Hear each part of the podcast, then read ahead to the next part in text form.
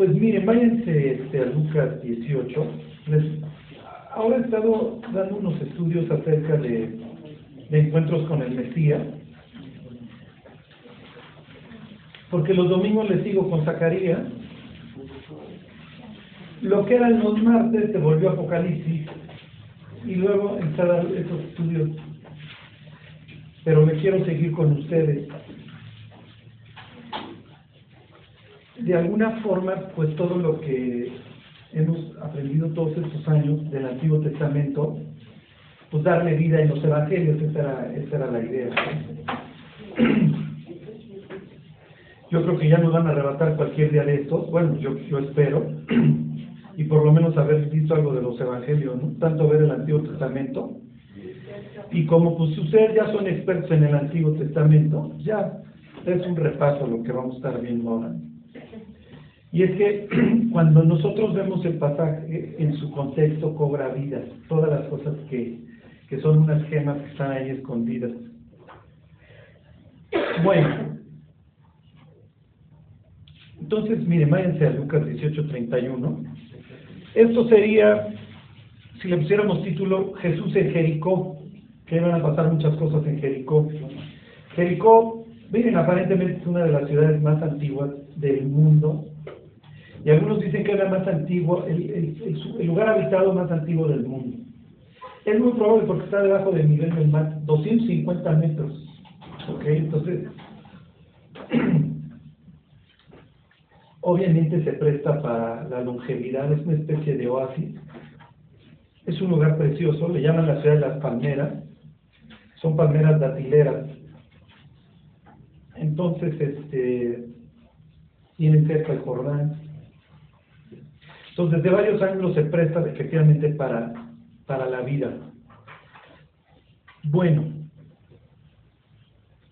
fíjese, dice 18:31, tomando Jesús a los doce, les dijo, he aquí subimos a Jerusalén y se cumplirán todas las cosas escritas por los profetas acerca del Hijo del Hombre. ¿Ok? Entonces aquí ya nos dio varios datos Jesús que ya iremos viendo. Jesús va a tener, pues aquí algunos títulos mesiánicos en esta historia, en su camino a Jericó, y aquí nos da el primero, el Hijo del Hombre. ¿Alguien sabría de dónde saca esta expresión Jesús? ¿Tú me equivoqué en que son expertos en el Antiguo Testamento o qué?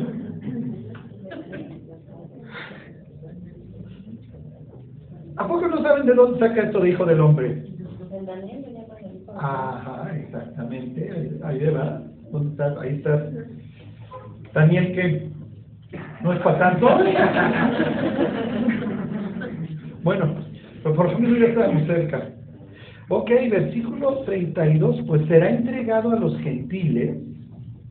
Ok, aquí esto se empieza a poner bastante extraño. Y será escarnecido y afrentado y escupido. Mm. Y después que le hayan azotado, le matarán, mas al tercer día resucitará. Uy, uy, uy. Pero ellos nada comprendieron de estas cosas y estas palabras, y perdón, esta palabra les era la palabra griega cruptos, ¿ok? Piensen, encriptado. Les era encubierta y no entendían lo que se les decía. ¿Ok? Jesús está desde desde Cesarea de Filipo está repitiendo constantemente que va a morir. ¿Ok? Aquí viene algo, como les diré, bastante extraño porque uno de los títulos efectivamente mesiánicos es el Hijo del Hombre. ¿Ok? Efectivamente está en el capítulo 7 de Daniel. No tiene nada que ver con que lo vayan a matar, al contrario. Ahora váyanse al capítulo 7 del libro de Daniel. Y Jesús dice ¿Ok? Todo esto, miren, se los voy, les voy dando todos estos antecedentes para que ustedes vean cómo está cargada esta historia. Y para que la siguiente vez que ustedes lleguen a, a la crucifixión, vean todas las cosas que antes fue implicando toda esta historia y cómo efectivamente para los discípulos es prácticamente ridículo lo que Jesús les dice. ¿Alguien se acuerda de otra escena en los evangelios en donde Jesús se refiere a sí mismo como el Hijo del Hombre?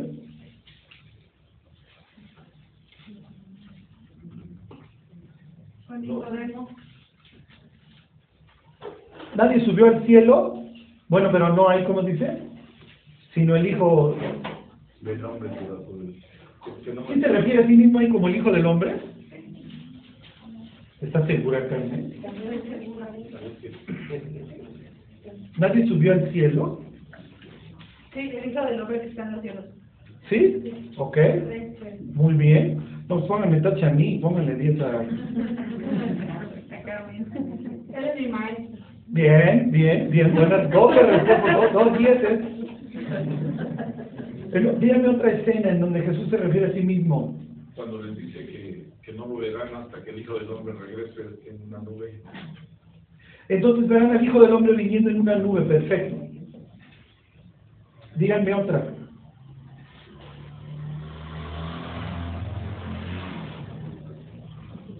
En Mateo 30, y verán al Hijo del Hombre viniendo sobre las nubes del cielo. Ajá, no es 30, no quise probar, es 24. 24 es 30. Sí.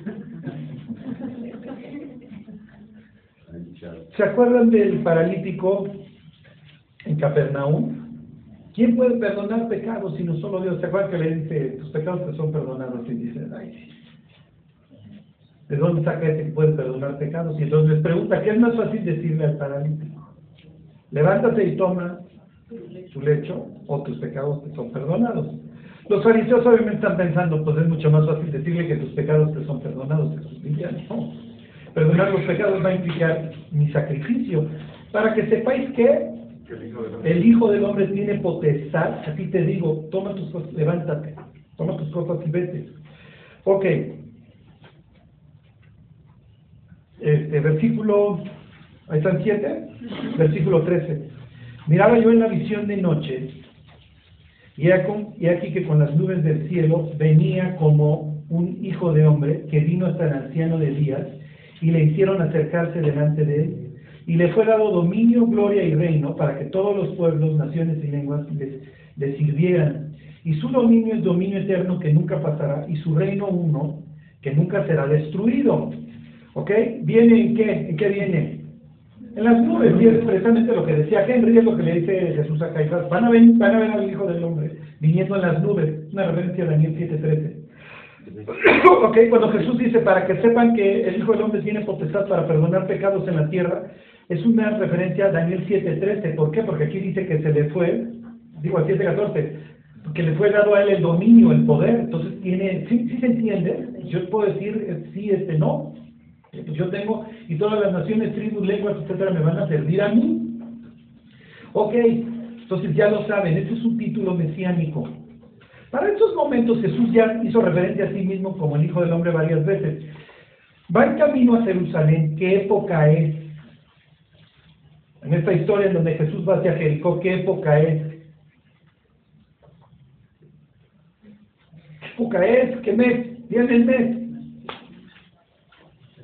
Aviv, exactamente, quiere decir primavera. ¿Ok?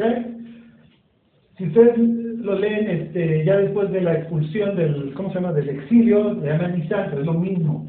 la Biblia van a encontrar, es para nosotros nuestro abril más o menos.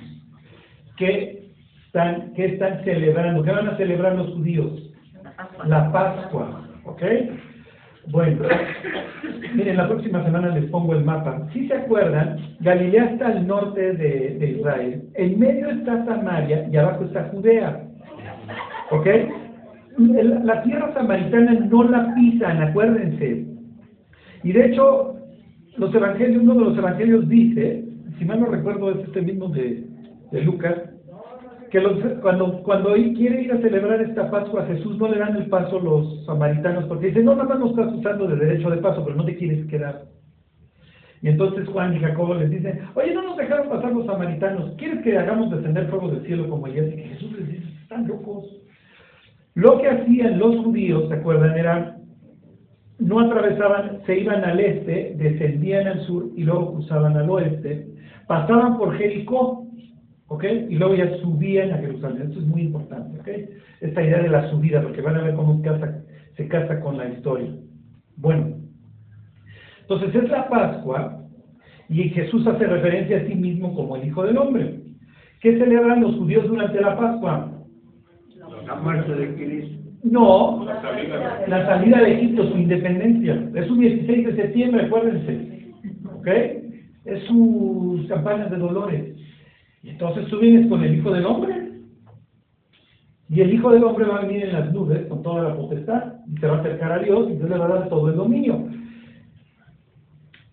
Jesús pudo haber utilizado otro término mesiánico acerca de sí mismo, pero obviamente todo está fríamente calculado. Entonces dice, vamos a subir y el Hijo del Hombre va a ser escupido y entregado. ¿Cómo va a ser el Hijo del Hombre escupido y entregado y asustado por los gentiles? Y el Hijo del Hombre viene con toda su gloria y su poder en las nubes. Ok. El capítulo 7 del libro de Daniel trata del fin de los tiempos. Y no solamente del fin de los tiempos, trata de los imperios que van a gobernar sobre los israelitas, ¿se acuerdan? Daniel es un exiliado en Babilonia, ¿ok? Es un, por así decirlo, preso, no, no es un hombre libre, ¿ok? Ya. Ni modo le fue bien, está en la corte de Nabucodonosor, pero finalmente vive bajo la bota babilónica, ¿ok? Y con la vida en un hilo, porque pues, cualquier día lo echan al foso de los leones, o sus amigos al fuego, lo que ustedes quieran, ¿ok? Y entonces Daniel quiere saber cuál es el futuro de su pueblo y hasta cierto punto se la vive indagando, ¿se acuerdan? Y de eso trata gran parte del libro de Daniel, viene un ángel y le explica, capítulo 9, las 70 semanas, ¿se acuerdan? Eh, le explica acerca de los reyes de Grecia y de Persia en el capítulo 8, le explica cómo los griegos van a maltratarlos en el capítulo 11. Bueno, en el capítulo 7 son muy malas noticias, Daniel, ¿por qué? Porque ustedes no van a ser una nación soberana hasta el de los tiempos, y tengo malas noticias, ustedes van a ser dominados por cuatro bestias. ¿Ok? Y las bestias representan imperios. Tú les vais como en con los babilonios, con los persas, con los griegos, con los romanos, y luego viene, dice el capítulo 7, una peor que es distinta a todas las anteriores. Obviamente la bestia, capítulo 3 de Apocalipsis. ¿Ok? Bueno, entonces no son buenas noticias. Pero dice, mira, lo que tú estás viendo en el mundo es una representación precisamente de- de- del mundo, pero hecho un mar en tempestad, ¿se acuerdan? Y entonces ve el mar y los cuatro vientos luchando, el mar en tempestad y del mar salen bestias. ¿Ok? ¿Qué es lo que le están diciendo? Malas noticias para él, malas noticias para nosotros. El mundo no va a cambiar. Y los gobiernos, oye Dios, ¿qué piensas de los gobiernos?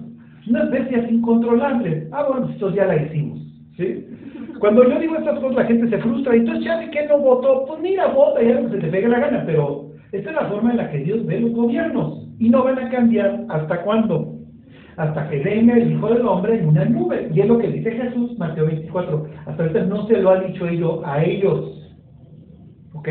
Claro que le van a preguntar porque ya traen, oye, dinos cuándo serán estas cosas. Desde ese momento, obviamente que les dice que Él es el Hijo del Hombre, pues, en ellos es capítulo 7 del libro de Daniel.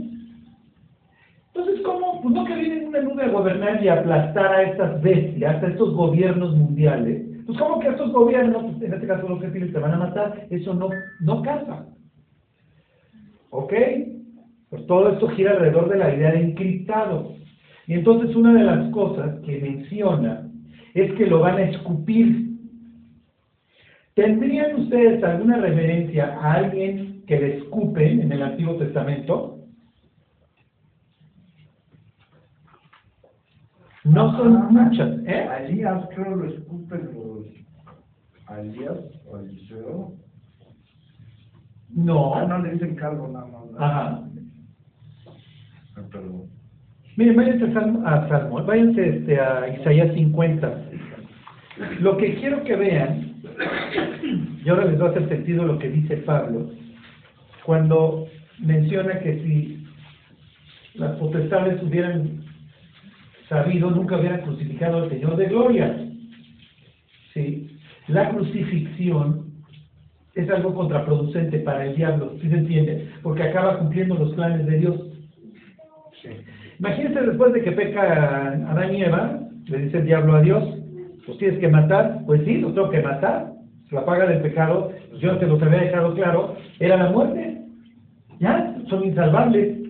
¿Cómo resuelve Dios esto? Muriendo Él, pero el diablo no lo sabe. Ah. Entonces, el plan de Dios para salvar a la humanidad está repartido a lo largo de toda la escritura, ¿sí se entiende? Pero está encriptado. Si tú sabes el código, pues le vas a poder, ¿sí me explico? Pero obviamente ni Nicodemo, ni los discípulos, ni nadie le entiende a Jesús. ¿Por qué? Porque las cosas que dice son hasta cierto punto pues contradictorias, porque por un lado me hablas del Hijo del Hombre, y el Hijo del Hombre va a venir en las nubes a gobernar y aplasta a los gobiernos gentiles, y en, y en el mismo suspiro me dices que los gentiles van a escupirle al Hijo del Hombre, y lo van a azotar y lo van a matar. Eso no pasa, a menos de que haya información por ahí regada y escondida. ¿Sí se entiende? Lo que pasa es que nosotros vemos para atrás y se nos hace mucho más fácil porque ya tenemos todas las piezas del rompecabezas. Bueno, ahí está. Isaías 50. Fíjense cómo esto está escondido. ¿Ok? Está, así que en términos del Evangelio de Lucas, está encriptado. Dice, así dijo Jehová, que es de la carta de repudio de vuestra madre, con la cual yo la repudié. ¿O quiénes son mis acreedores a quien yo os he vendido? He aquí que por vuestras maldades sois vendidos, y por vuestras rebeliones fue repudiada vuestra madre. ¿Por qué cuando que les dije, vine, no hallé a nadie, y cuando llamé, nadie respondió? ¿Acaso se ha cortado mi mano para no redimir? ¿No hay en mi poder para librar? He aquí que con mi reprensión, ¿qué dice? Pues ya no veo las letras chiquitas. Hago secar el mar, convierto los ríos en el desierto, sus peces se pudren por falta de agua y mueren de sed. Espérenme.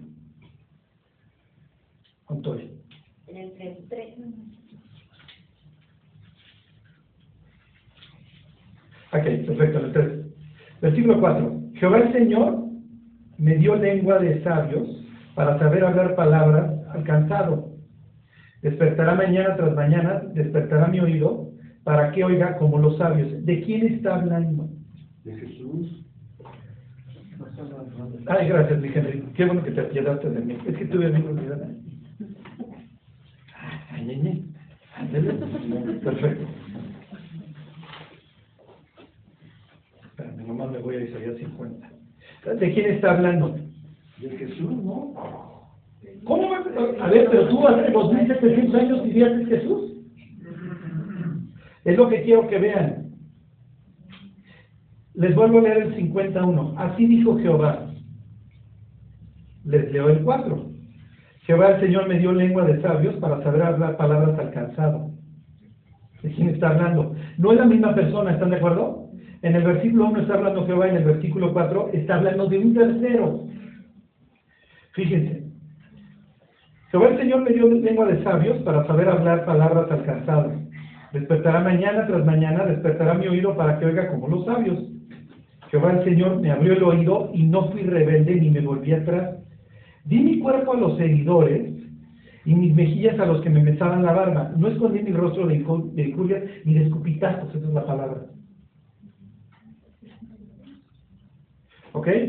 Si se acuerdan, hay uno de los evangelios que dice que Jesús puso su rostro como pedernal para ir a, que afirmó su rostro para ir a Jerusalén. ¿Se acuerdan? ¿Por qué? Porque obviamente va con la idea de morir por la humanidad, va con la idea de sufrir el justo juicio de Dios por nosotros. Fíjense que dice el siguiente versículo. Porque Jehová el Señor me ayudará, por tanto no me avergoncé. Por eso puse mi rostro como un pedernal y sé que no seré avergonzado. Es la expresión que usa uno de los evangelistas para decir que Jesús afirmó su rostro para ir a Jerusalén. ¿Qué está implicando? Ya no se va a echar para atrás, que no se va a milanar. ¿Ok? Y piensen en Jesús en todo este camino, pensando, saber, me van a golpear, me van a latiguear, me van a desfigurar, es lo que dice Isaías este, 52, y luego van a haber tinieblas sobre la tierra y Dios va a descargar toda su ira sobre mí. Eso es lo que me espera. Y tiene en, en este pasaje inmediatamente dos datos que te hablan del viaje a Jericó y luego a Jerusalén. La idea de que he puesto mi rostro como pedernal, pero, al mismo tiempo de que me van a escupir. Ujú. Váyanse a, a Job 30. Quiero que se fijen cómo la crucifixión, entre otras cosas, los escupitazos, la idea de determinar la idea de terminar para ir a determinarse para ir a Jerusalén a morir, todos están escondidos en el Antiguo Testamento. Pero todo está encubierto.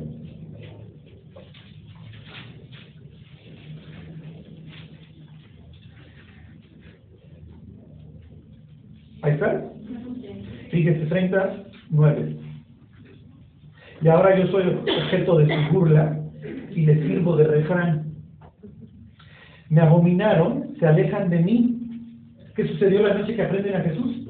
Todos huyeron. Adiós. Y aún de mi rostro no detuvieron su saliva, lo que sucede ahí en la escena con el Sanedrín, porque Dios desató su cuerda y me afligió. Por eso se desenfrenaron delante de mi rostro. ¿Se acuerdan que le, le tapan la cara y lo empiezan a golpear? Y como los saduceos no creen en las profecías, le dicen, a ver quién te golpeó, profetiza, quién de nosotros te golpeó. Versículo 12. A la mano derecha se levantó el populacho, empujaron mis pies y prepararon contra mí caminos de perdición. Mi senda desbarataron, se aprovecharon de mi quebrantamiento y contra ellos no hubo ayudador.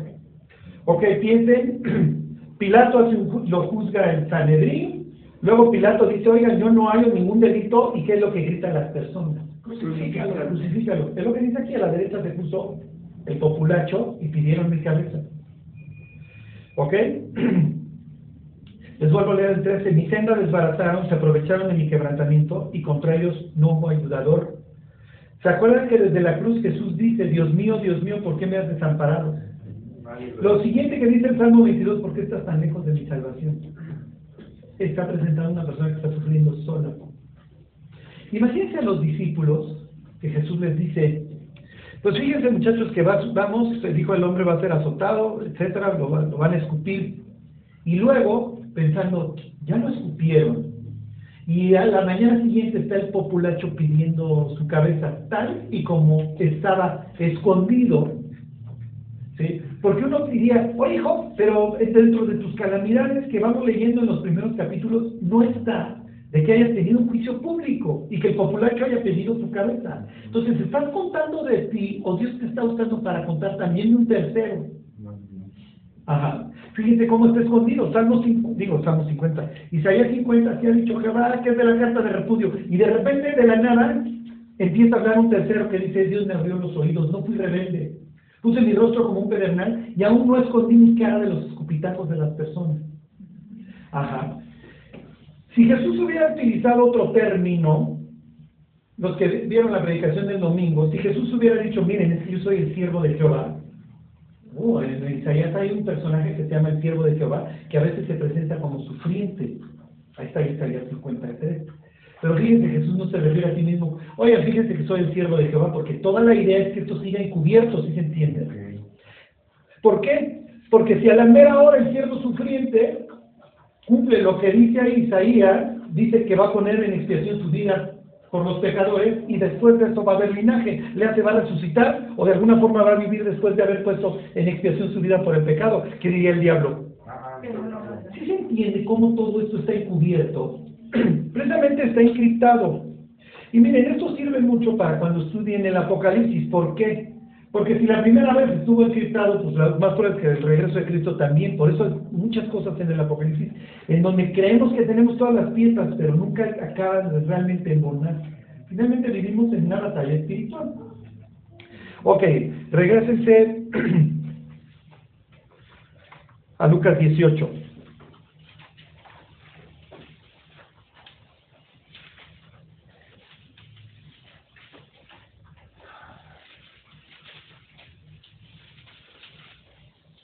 Quiero que vean, cuando lean la Biblia, que busquen patrones, ¿ok? Constantes.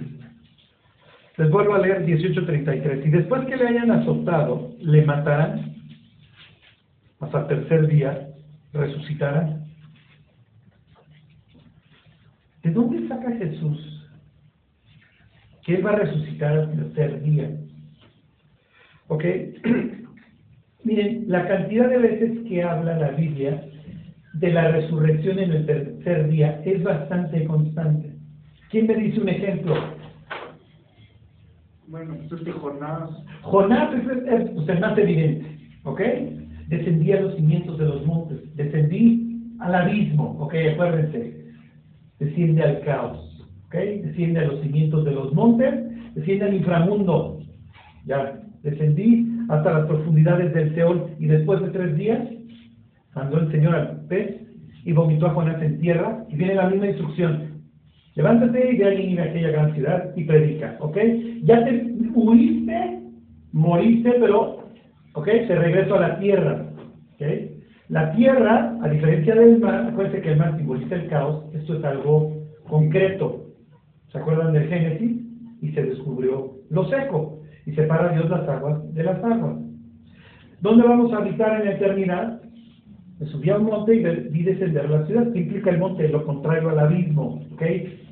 Israel, ¿se acuerdan? Es liberado por Dios, pasa por el abismo y de ahí a una comunión con Dios en el monte. Díganme otro ejemplo de tercer día. Abraham Isaac, otro, clarísimo. Oye, pues con la novedad que tienes que entregarme a tu hijo. Y al tercer día alza los ojos y ve el sitio en donde lo va a matar. Llega, lo amarra y justo cuando lo va a matar, Dios lo detiene. Y dice la carta a los hebreos que el sentido figurado recibió Isaac entre los muertos. ¿Qué día lo recibe? De que recibe. ¿Qué día lo recupera? El tercer día. Hasta el tercer día alzando los ojos, vio. Díganme otro.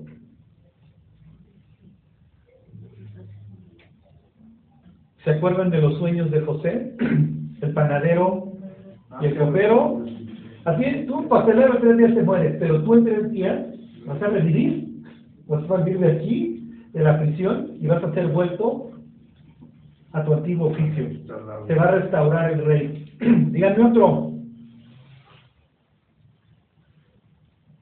¿Tú ¿Le pega, ¿Le pega tres veces a la pena? No, no, no. Tú sabes que no podemos ir a ver al rey sin haber sido llamados. Esther, ¿no crees que tú le vas a librar, Esther? Ayunen y dentro de tres días, literalmente, muere. Porque sabe que efectivamente la van a matar.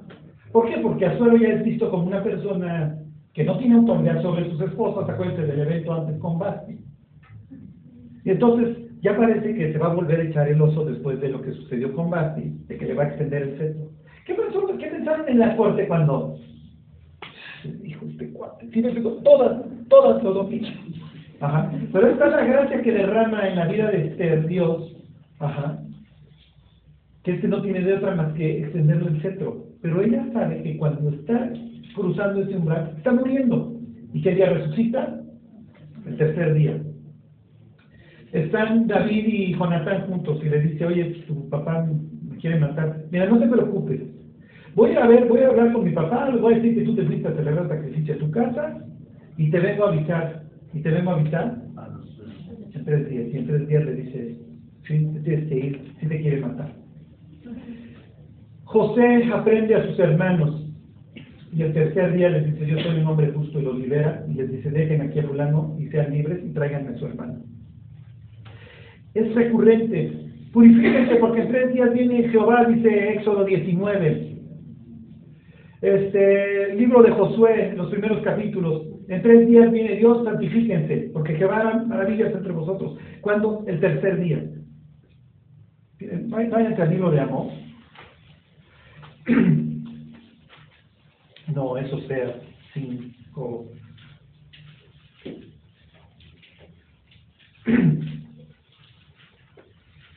O sea, 5, 15 y 6, 1.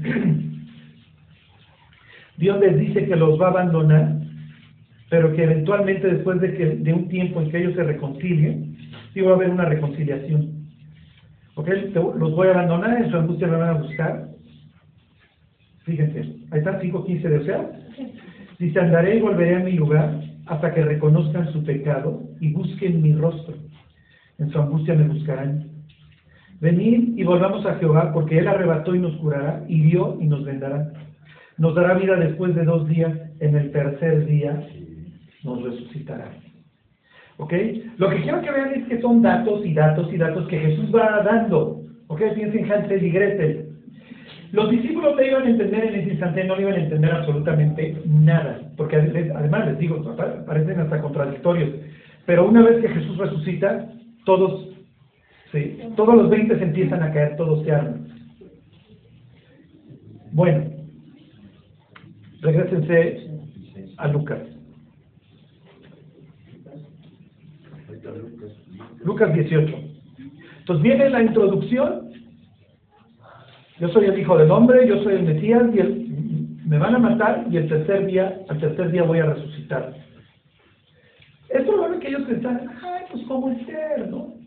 O como los hermanos de José, o como el propio Isaac. Entonces ahí va en este camino. ¿ok? Los samaritanos no lo dejaron pasar y entonces en su paso, en su camino a Jerusalén, pasa por esta ciudad que se llama Jericó. Jericó es un sitio de veraneo para los saduceos, digo que el clima es muy bueno, y es un paso obligado para todos los, ¿cómo se llama? Para todos los peregrinos tres veces al año. ¿Ok? ¿Se acuerdan del Deuteronomio 16, 16? Tres veces al año se presentará a mí todo varón. Ok, y piensen en las peregrinaciones. Versículo 35. Aconteció que acercándose Jesús a Jericó, un ciego estaba sentado junto al camino, mendigando. Bueno, ya tienen todo el momento. ¿Por qué está junto al camino mendigando? Porque se acerca la fiesta de la Pascua y está lleno de peregrinos. ¿Ok? Y la Biblia está llena de mandamientos de ayudar a las personas incapaces. Piensen en el libro de Proverbios. El que le presta, el que le da al pobre, le presta a Dios. Los judíos decían, no tengas un mal ojo. ¿Ok? Jesús dice, si tu ojo es malo, ¿cuántas no serán las mismas tinieblas? No se refiere a que estuvieran viendo pornografía, que eso también estaría mal, pero se refiere a ver con malos ojos a tu hermano. ¿Ok? Entonces los peregrinos, imagínense, usted ido bien, le vas a ir a dar gracias a Dios por una buena cosecha, etcétera, etcétera, y vas camino a la casa de Dios y te encuentras a un ciego. Y pues si realmente pues, ya le quieres echar ganitas, ¿ok? Pues le vas a prestar a Dios dándole al ciego. ¿Ok? Y entonces es natural, piensen que llevaran a las personas necesitadas junto al camino. ¿Ok? Es muy importante que sepan que se fijaban si realmente, si tenía mucha la pata o no veía, ¿ok? Entonces decía, no, yo no puedo tener un mal ojo, pero tú efectivamente tienes que, ¿ok? No me, no me, no me estés cotorreando. Entonces aquí, pues, obviamente Bartimeo, imagínense, ¿sí? Sí está, ¿ok? Está ahí junto al camino. Y es hora que le vaya bien a Bartimeo. Es buena época, ¿ok? Bueno, versículo 36. Y al oír a la multitud que pasaba, preguntó qué era aquello. ¿ok? Entonces ahí están las peregrinaciones y de repente pues, hay, algo está sucediendo, está el gran murmullo. ¿Por qué? Porque para estos momentos ya son tres, tres años y medio de ministerio de Jesús, ya es obviamente una persona famosa. Y además vamos a, a celebrar la Pascua. Y muchas personas dicen que Él es el Mesías. Y además hace muchos milagros como los antiguos profetas, como Eliseo que multiplicaba el pan, bueno, pues él también. Como Eliseo, como Elías que levantaban muertos, pues él también. Y cura a los leprosos. Entonces lo más probable es que algo va a suceder en esta Pascua. Ok, pregunta qué era aquello. Y le dijeron que pasaba Jesús Nazareno. Entonces dio voces diciendo, Jesús, hijo de David, ten misericordia de mí. ¿Ok? ¿De dónde saca Bartimeo que Jesús es el hijo de David?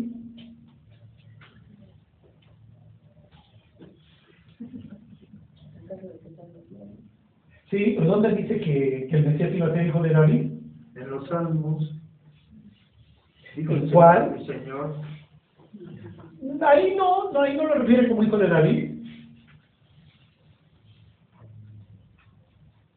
Porque tenía que nacer en Belén, ¿no? Belén, pues sí, pero ¿y qué más? ¿Dónde más? ¿A poco tú no en blanco va a lanzar la ignorancia? Danos tiempo unas tres hermanas. A ver, Isaías 11. Este es otro título mesiánico. Y ahí les van. A Daniel le dicen, Daniel, no vas a tener, la- nadie de la descendencia de David se va a sentar en el trono hasta que venga este hijo del hombre de Daniel 7. ¿Ok? ¿Sí se entiende? Entonces, miren, la Biblia habla de personas descendientes de David que no gobernaron como tales, piensen en Zorobabel. Usted está debajo del gobierno persa, ¿se acuerdan de esta persona que regresa con los auxilia- eh, exiliados? O sea, el propio papá, el propio José, hijo de David. ¿Ok? ¿Qué está implicando Bartimeo? Tú eres la promesa, tú eres el cumplimiento. ¿Ok? Entonces, Isaías 11, Jeremías 23.5 y Jeremías 33.15 decían que el Mesías iba a ser descendiente de David. Otra vez, por favor, Charlie. Jeremías 23.15, no, 23.5, 33.15, Isaías 11.1 y segunda de Samuel 7. ¿Recuerdan que David quiere construirle una casa a Dios y le dice, mira, tú no, porque tú has derramado mucha sangre, los gentiles no van a querer venir, porque a todos los gentiles de alrededor, sí, amonitas, moabitas, edomitas, todos te has puesto manotas. Los arameos allá al noreste no van a querer venir. Entonces tu hijo va a ser que construya el templo y de una vez te aviso que dentro de tus hijos va a venir alguien que gobierne eternamente y para siempre. Entonces todo el mundo sabe que el Mesías es descendiente de David. Lo que quiero que piensen es en los discípulos de Cristo diciendo, a ver, se acaba de hacer referencia a él mismo como el Hijo del Hombre, y ahora pasamos y hasta un ciego dice, "Este es el Hijo de David. ¿Ustedes creen que los discípulos están pensando que en cuatro o cinco días que está desnudo colgado en una cruz? Ahí están 11.1. Saldrá una vara del tronco de Isaí y un Netzer. Por eso Jesús tenía que ser llamado Nazareno. Y un Netzer retoñará de sus raíces. ¿Quién es Isaí? Isaí es el papá De David. de David. ¿Ok? Entonces, del linaje de David viene el Mesías. Cuando Bartimeo le dice, Hijo de David, ten misericordia de mí, le está diciendo, tú eres el Mesías, tú eres este. ¿Ok? Y cuando Él venga, pues ya, fíjense, versículo 6. Perdón, versículo, se los leo desde el 3. Y le hará entender dirigente en el temor de Jehová, no juzgará según la vista de sus ojos, ni arguirá por lo que oigan sus oídos, sino que juzgará con justicia a los pobres y arguirá con equidad por los mansos de la tierra. La palabra pobre ahí quiere decir desvalido. ¿Qué tal les digo de breviario cultural la palabra como, como, porque ya se me olvidó? Arguirá con equidad por los mansos de la tierra y herirá con la vara de su boca y con el espíritu de sus labios matará al impío. Y luego viene la angélica, versículo 6. Morará el lobo con el cordero y el leopardo con el cabrito se acostará. El becerro y el león y la bestia doméstica andarán juntos y un niño los pastoreará. Per- Perdón, la, la era mesiánica es el milenio. Sí, así lo entendemos nosotros. Ellos no, ellos viene el Mesías y el lobo pase con el cordero y etcétera, etcétera. Pero ya. A ver, váyanse a Isaías 35. A venir el hijo de David.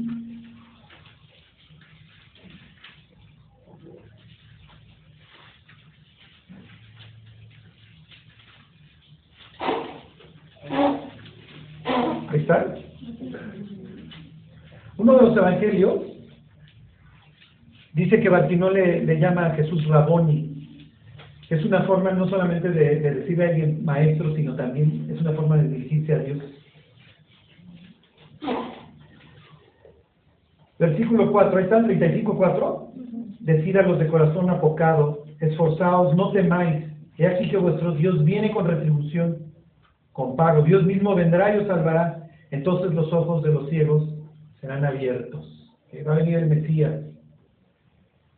Y el lobo va a pasar con el cordero, y el niño va a jugar en la cueva de la serpiente, y el niño no morirá ni de 100 años. Ya, vida perfecta, ya viene, el- ya viene el hijo de David. ¿Sí se entiende todo lo que está pasando en esta historia y todo lo que hay detrás? Ahora, lo, lo más interesante sería preguntarle a Bartimeo, oye, ¿tú de dónde sacas que el Mesías es el hijo de David? Y ciego además. Ajá, en G36 Aragón, 30 personas no lo logramos, después de 24 años de estudiar la Biblia. Ok, entonces, Jesús, hijo de David, otro título mesiánico. Regrésese a Lucas. Quiero decirle, y digo para estos momentos todos ustedes ya lo saben, la conversión trae problemas.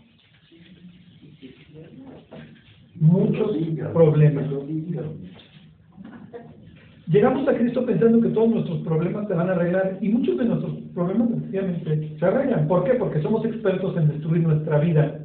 Entonces cuando dejamos de tener ese, esa virtud y empezamos a más o menos quererla arreglar, pero todos pagamos un precio, ¿no?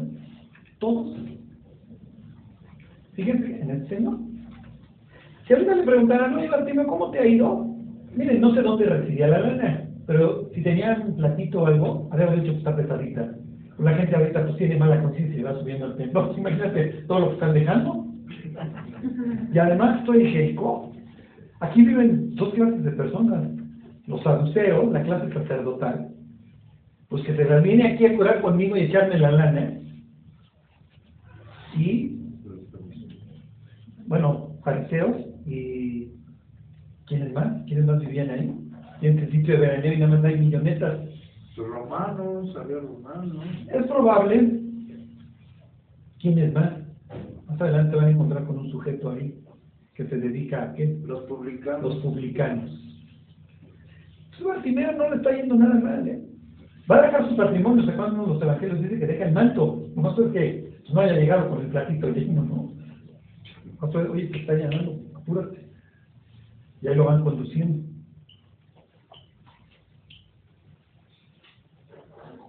Versículo 38, ahí está. Entonces dio voces diciendo, Jesús, hijo de David, ten misericordia de mí. Y los que iban delante le reprendían para que callase. Pero él clamaba mucho más.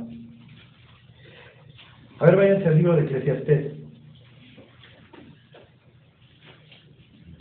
El mundo en el que vivimos, y miren lo que les voy a enseñar. ¿Se acuerdan últimamente? Este, yo les he estado hablando de la literatura, de la, de la sabiduría. Lo que le va a enseñar, entre otras cosas, Salomón a su hijo en, en, en, aquí, en estos libros, es este Eclesiastés 4, es que vive en un mundo injusto, con el que, en, dentro del cual vamos a tener que aprender a navegar. Es natural que las personas pensamos que el que hace bien le va a ir bien. Es de lo que habla el libro de Job.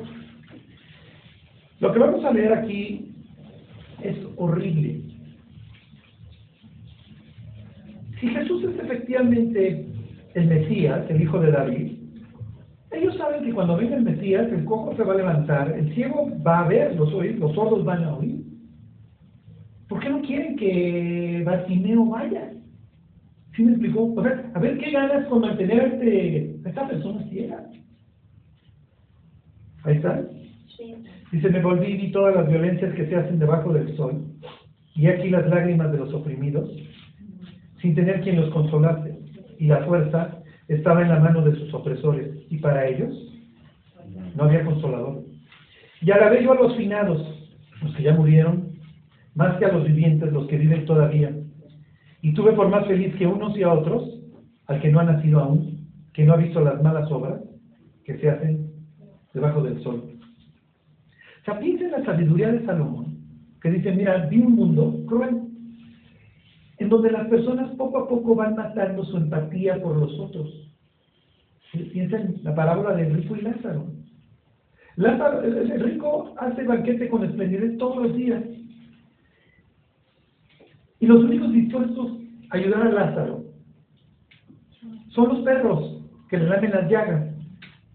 Ese es el mundo que, que nos presenta la Biblia después de la caída.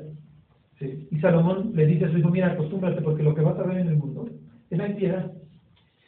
Y dice, mira, las personas que siguen en, en la vida siguen viendo cosas horribles.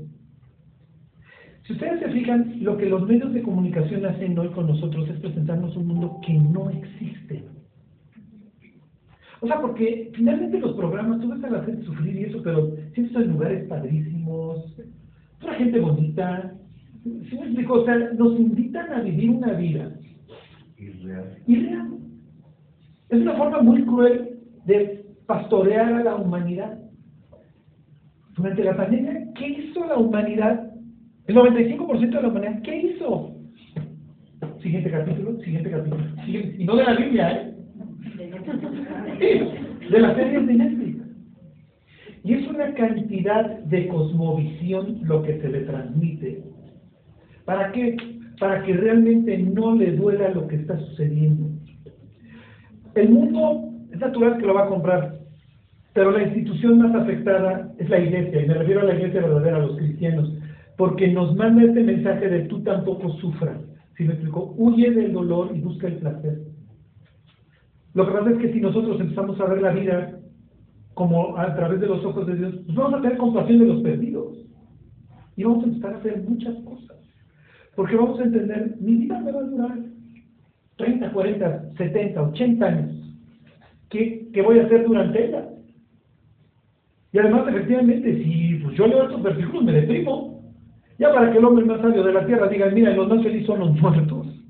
Y todavía más felices que ellos, los que no han nacido. Porque los muertos ya les tocó ver la mala obra que se hace debajo del sol. En Estados Unidos hay un cristiano muy famoso. Su hijo odia el cristianismo y filma sus videos, ni se los voy a recomendar porque además el- el hijo nomás utiliza la fama del papá para promoverse. Y toma estos versículos y dice, miren la cosmovisión de los cristianos, prefieren estar muertos y es más, no haber nacido, por eso son tan mediocres, ¿sí? palabras más, palabras menos. Y me dan ganas de decirle, ¿no estás de acuerdo? O sea, ¿estás conforme con el mundo que estás viendo? Y además, a todo esto, ¿le vas a echar la culpa a Cristo de lo que está pasando? Porque claro, siempre Dios, en- tú eres el culpable. ¿no? Ujú. Y Dios diciendo de qué se lamenta el hombre. Sí. Entonces, esta es una clara fotografía de Eclesiastés 4. Ahí está el pobre ciego. A ver, ya, ya te dimos lana, ya cállate. No, cállate, cállate, cállate. Pero este, con más ven- vehemencia vamos a gritar, a ver, regresense a la historia. Ahorita te contesto, ¿verdad? La escena es horrible. En esta escena en Jericó vamos a ver cómo Dios hace referencia al oprimido y a los opresores. ¿Ok?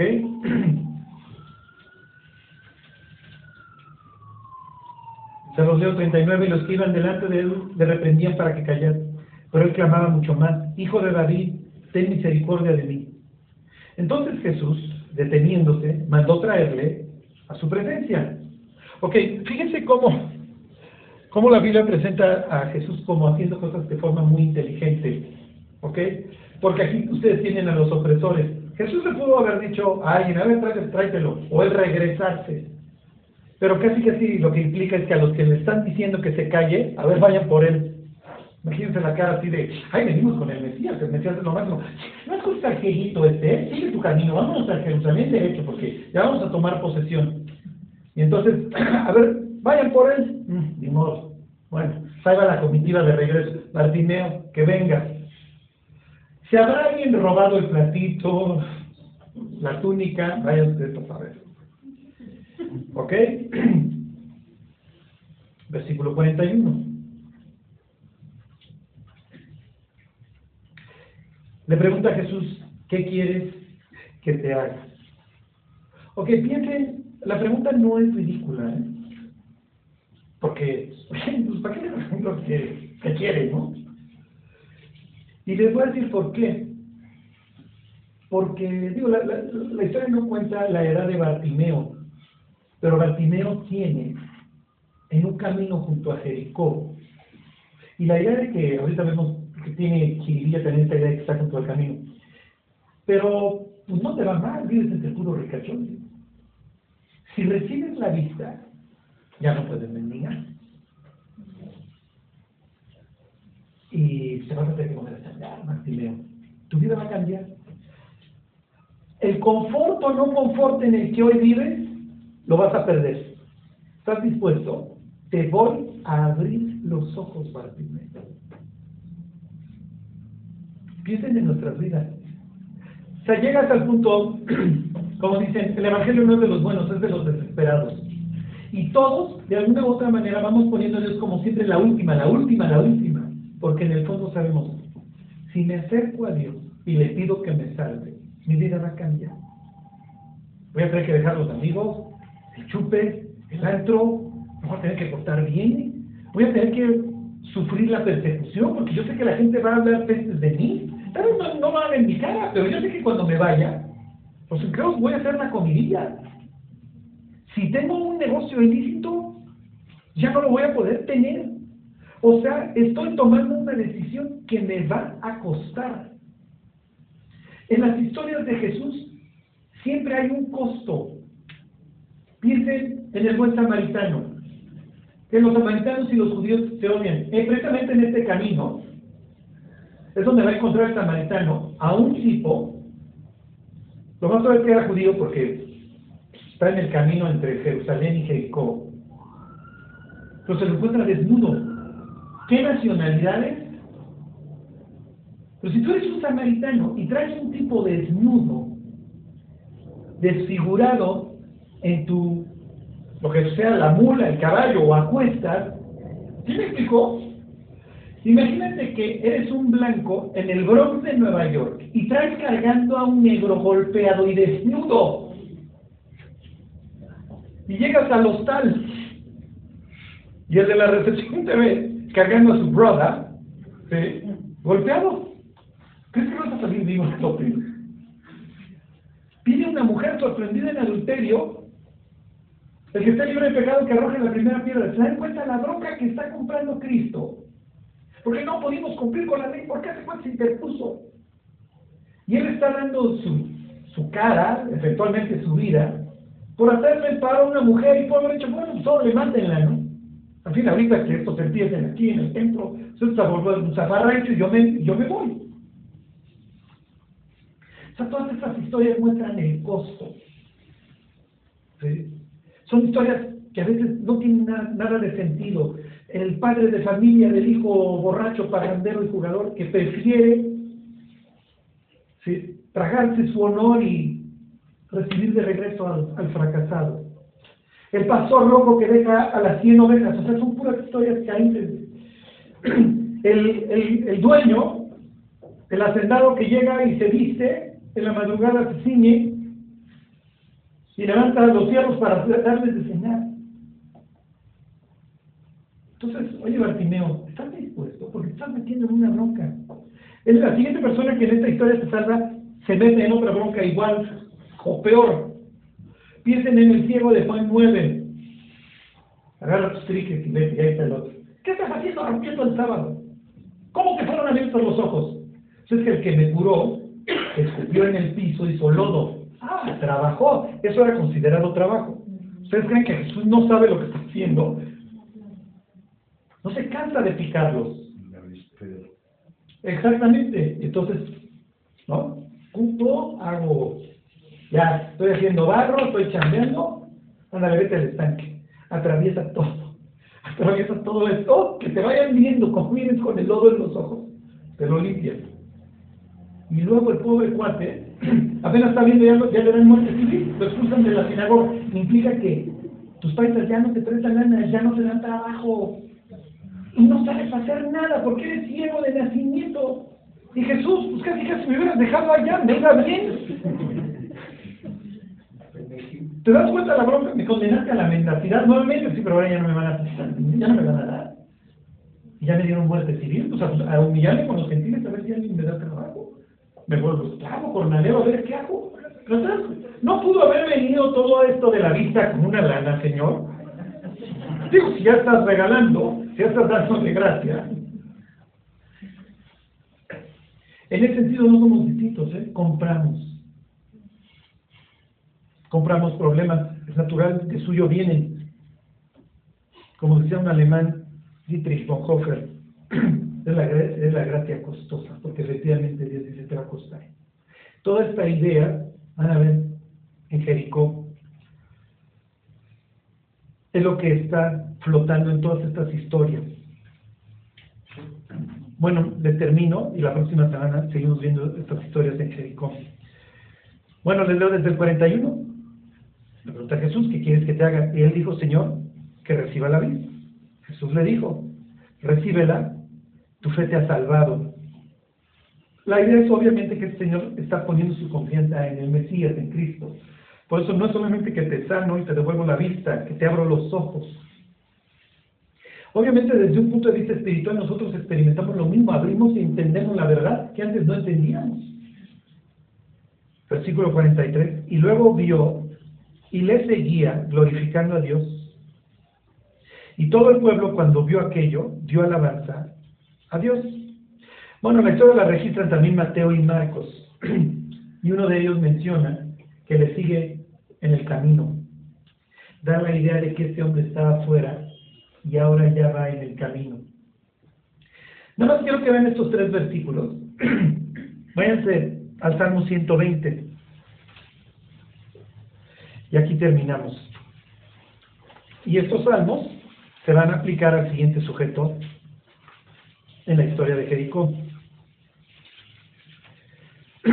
La palabra gradual quiere, quiere decir de grada, ¿ok? En hebreo es malá. Por ejemplo, elevador quiere decir malit. La idea es subir. Jesús dice que va a subir a Jerusalén, por eso les dije que se fijaran mucho en los detalles. El título del Salmo 120 es Cántico Gradual. ¿Ok? Del 120 en adelante, los siguientes 15 salmos son Cántico Gradual, Cántico Gradual, Cántico Gradual. ¿Ya vieron? Hasta el 134, Cántico Gradual, porque es de ascenso, son los salmos de ascenso.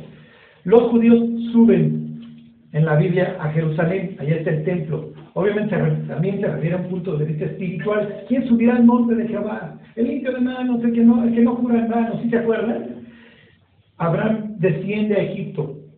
Jacob, no temas descender a Egipto porque tu hijo es un descenso, caigo, ¿se entiende? Desciendo a Egipto, pero subo a Jerusalén. Es natural que estos salmos le llamaban los salmos de los peregrinos porque son como himnos que van cantando. Si tú eres un ciego que vives en Jericó, un paso obligado para los peregrinos, todos los años has escuchado los himnos. Piense en Bartimeo. Fíjense, Salmo 120. A Jehová clamé estando en angustia y él me respondió. Jesús, hijo de David, ten misericordia de mí. Cállate, cállate. No, no, Jesús. Empieza a clamar. ¿Le suena? Imagínense luego a Bartimeo pensando, todos los años, escuchando estos himnos. 121. Alzaré mis ojos a los montes, ¿de dónde vendrá mi socorro? Mi socorro viene de Jehová que hizo los cielos y la tierra. La idea es alzar mis ojos a los montes. Voy a poner mi confianza en los poderosos. Piensa en Bartimeo. ¿Alzaré mis ojos a los montes? No, ya puedo, ¿de dónde viene mi socorro? Mi socorro viene de Jehová, que hizo los cielos y la tierra, todos estos cayendo a los 20. Dice que le va siguiendo durante todo el camino. Va a haber una escala, que ya veremos la próxima semana. Lo más probable, no tengo nada, el platito de hoy, los ahorros de las peregrinaciones, me voy contigo. 122. Yo me alegré con los que me decían, a la casa de Jehová iremos. Todos estos salmos de los peregrinos cobran vida en la vida de este ciego. Les repito, Cristo es para los desesperados. Este hombre está desesperado y la próxima semana veremos a otro en circunstancias distintas, pero con el mismo vacío y con la misma desesperación. ¿Cuál es la moraleja? Muchas personas piensan que Bartimeo es como el prototipo del discípulo que deja la capa, deja todo, pide ver aunque le vaya a costar. Entiende que está fuera del camino, pero que ahora está en el camino y que lo que sigue es encontrarse a la cruz, el templo de Dios y una íntima comunión con Dios para el resto de su vida. Es a lo que aspiramos. Y pasamos por lo mismo. ¿Qué quieres que te haga? Sálvame Dios, dame una vida distinta, ya no puedo con esta. ¿Está bien? ¿Estás seguro de lo que me estás pidiendo? Porque estoy en problemas. ¿eh? Sí, estoy seguro. Antes estaba yo lejos, ahora estoy en el camino. Antes no conocía a Dios, pero clamé y me respondió. Antes ponía yo mi confianza en los montes, ahora los pongo en Dios. Antes estaba ciego y ahora veo. Bueno, pues vamos a orar y nos vamos. Dios, te queremos dar gracias por, por tu palabra, Dios, por todas estas historias que leemos ahí, Dios, y sobre todo porque alcanzamos hoy a entender, que en ese camino a la cruz, pues Dios iba pensando en muchas personas y entre ellas estábamos nosotros contemplados. Te lo agradecemos, Dios, te agradecemos que, que hoy en el cielo hay un lugar con nuestro nombre, Dios, y que algún día nos sentaremos contigo en un gran banquete y ya no padeceremos, Dios, y ya no veremos esta opresión. Mientras, Dios, guíanos y ayúdanos a cumplir con lo que tú nos has encargado. Te lo pedimos en el nombre de Cristo Jesús. Amén.